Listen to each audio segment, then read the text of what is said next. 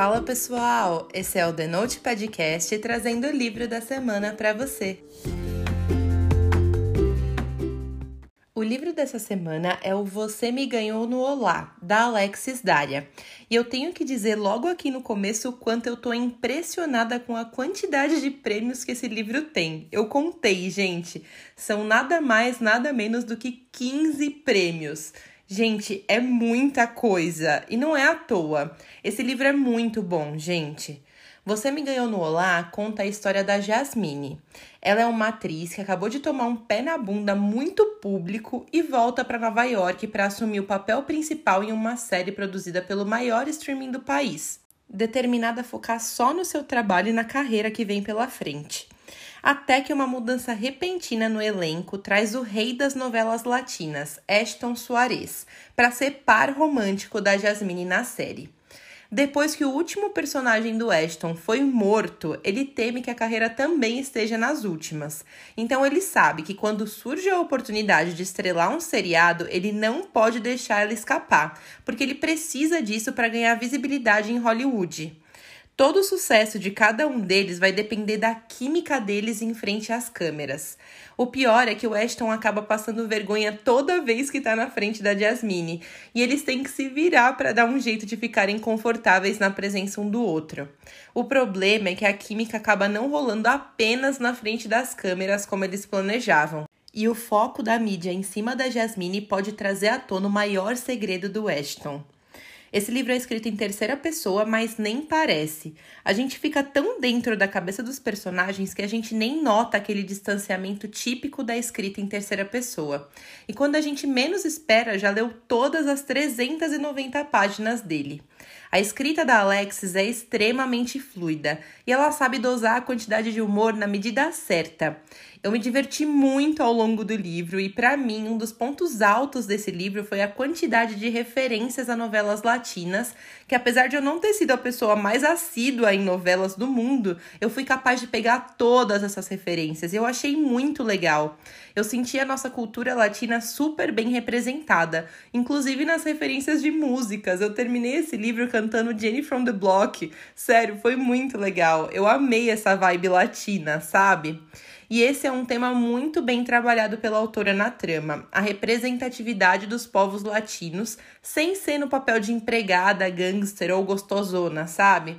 Eu achei sensacional trazer esse assunto à tona e a Alex fez isso de uma forma muito delicada, mas mesmo assim deixando clara a importância dessa temática. O livro tem toda uma vibe de gravações de uma obra cinematográfica e é muito enriquecedor para a trama esse lance que a autora faz de deixar o leitor nos bastidores dos sets de filmagem. É realmente incrível.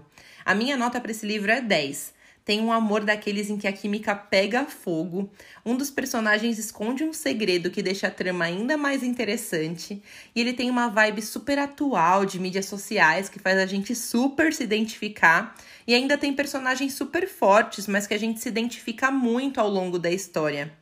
Uma história com sangue quente latino, cheia de representatividade e referências maravilhosas que fazem a gente ficar preso na trama do início ao fim.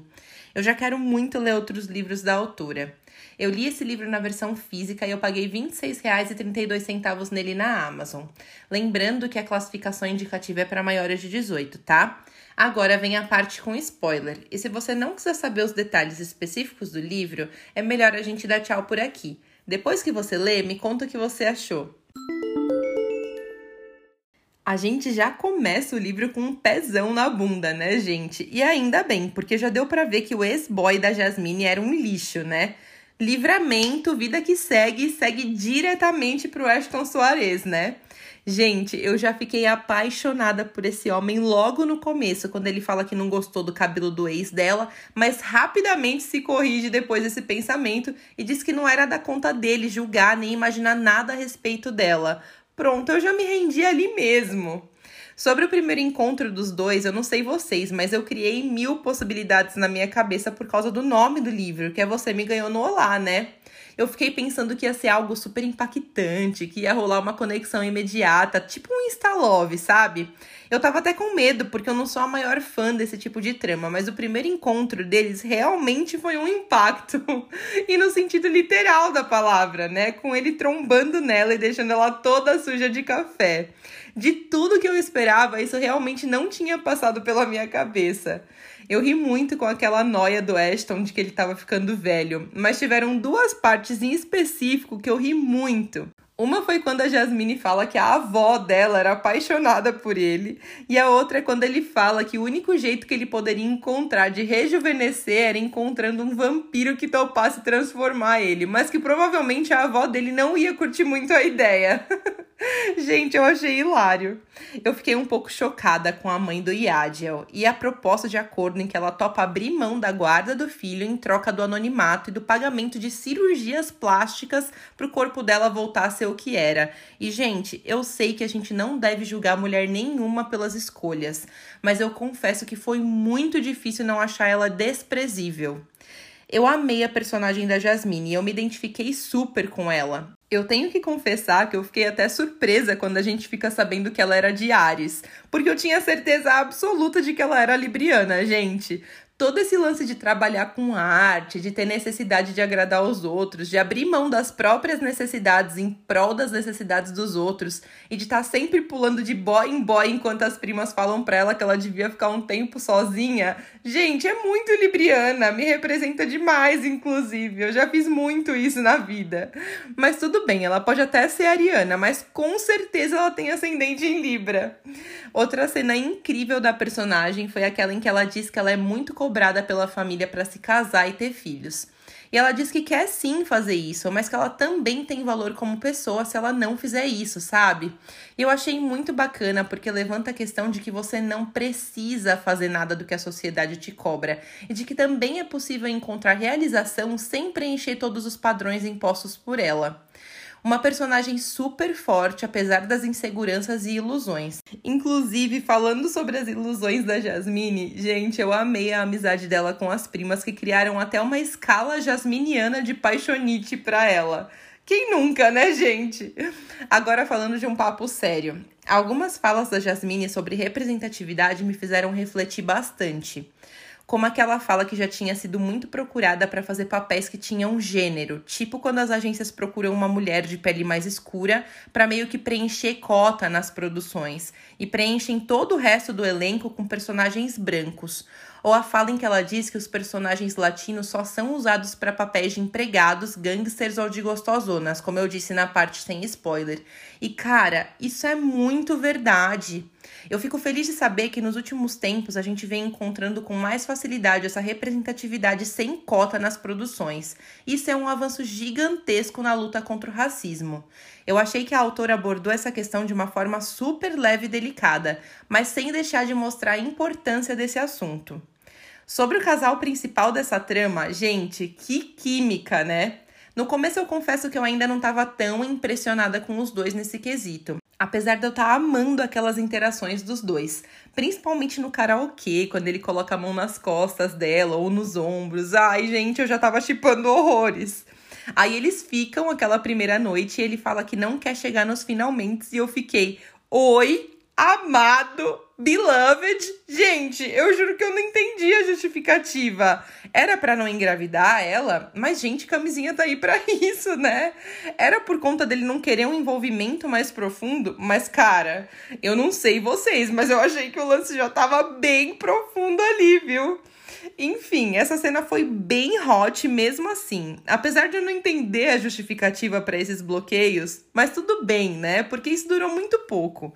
Então tá bom, né? Eu tenho que frisar que o Ashton chamando a Jasmine de carinho foi o auge para mim. Inclusive, toda aquela coisa das cenas em que os personagens falam espanhol deu um toque todo especial pra trama. E apesar do meu espanhol ser avançado, mas não ser fluente, eu me senti muito bilíngue durante essa leitura.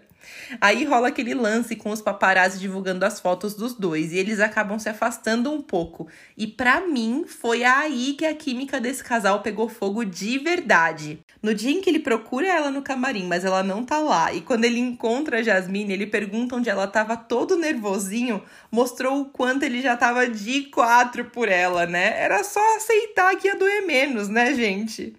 Quando eles estão gravando uma cena do seriado e o Ashton começa a mesclar a ficção com a realidade, gente, eu vibrei. Eu confesso que eu tava na expectativa disso acontecer, sabe? De eles estarem distantes na vida pessoal, mas acabarem se conectando por meio dos personagens deles na série, sabe?